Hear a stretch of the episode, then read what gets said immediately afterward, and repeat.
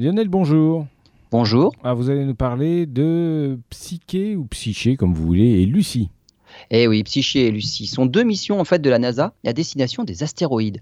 Lucie doit décoller en 2021 à destination d'un groupe d'astéroïdes piégés sur l'orbite de Jupiter par la planète géante. Ces astéroïdes sont appelés les astéroïdes troyens. Par le jeu des forces d'attraction gravitationnelles entre Jupiter et le Soleil, ils sont en orbite autour du Soleil, sur la même orbite que Jupiter, mais ils viennent d'ailleurs dans le système solaire, probablement de la ceinture de Kuiper, au-delà de Neptune. Ils ont l'air sombres, rouge-brun, ils peuvent être recouverts de matière organique. Leur étude permettrait de découvrir les indices sur les dix premiers millions d'années-lumière de l'histoire du système solaire. La mission Psyché pardon, doit être par contre lancée en 2023 à destination de l'astéroïde Psyché, justement. C'est une curiosité parmi les astéroïdes de la ceinture principale entre Mars et Jupiter.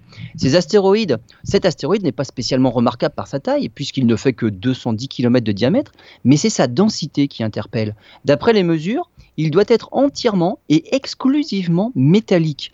Un noyau composé de fer et de nickel, semblable finalement au noyau terrestre. Les astronomes pensent qu'il pourrait s'agir du noyau d'une ancienne planète. Le manteau rocheux pourrait avoir été arraché lors d'une collision avec un autre corps. Ces missions, en fait, font partie du programme Discovery mis en place en 1992 pour l'exploration robotisée du système solaire, avec des missions plus fréquentes, moins chères et plus efficaces.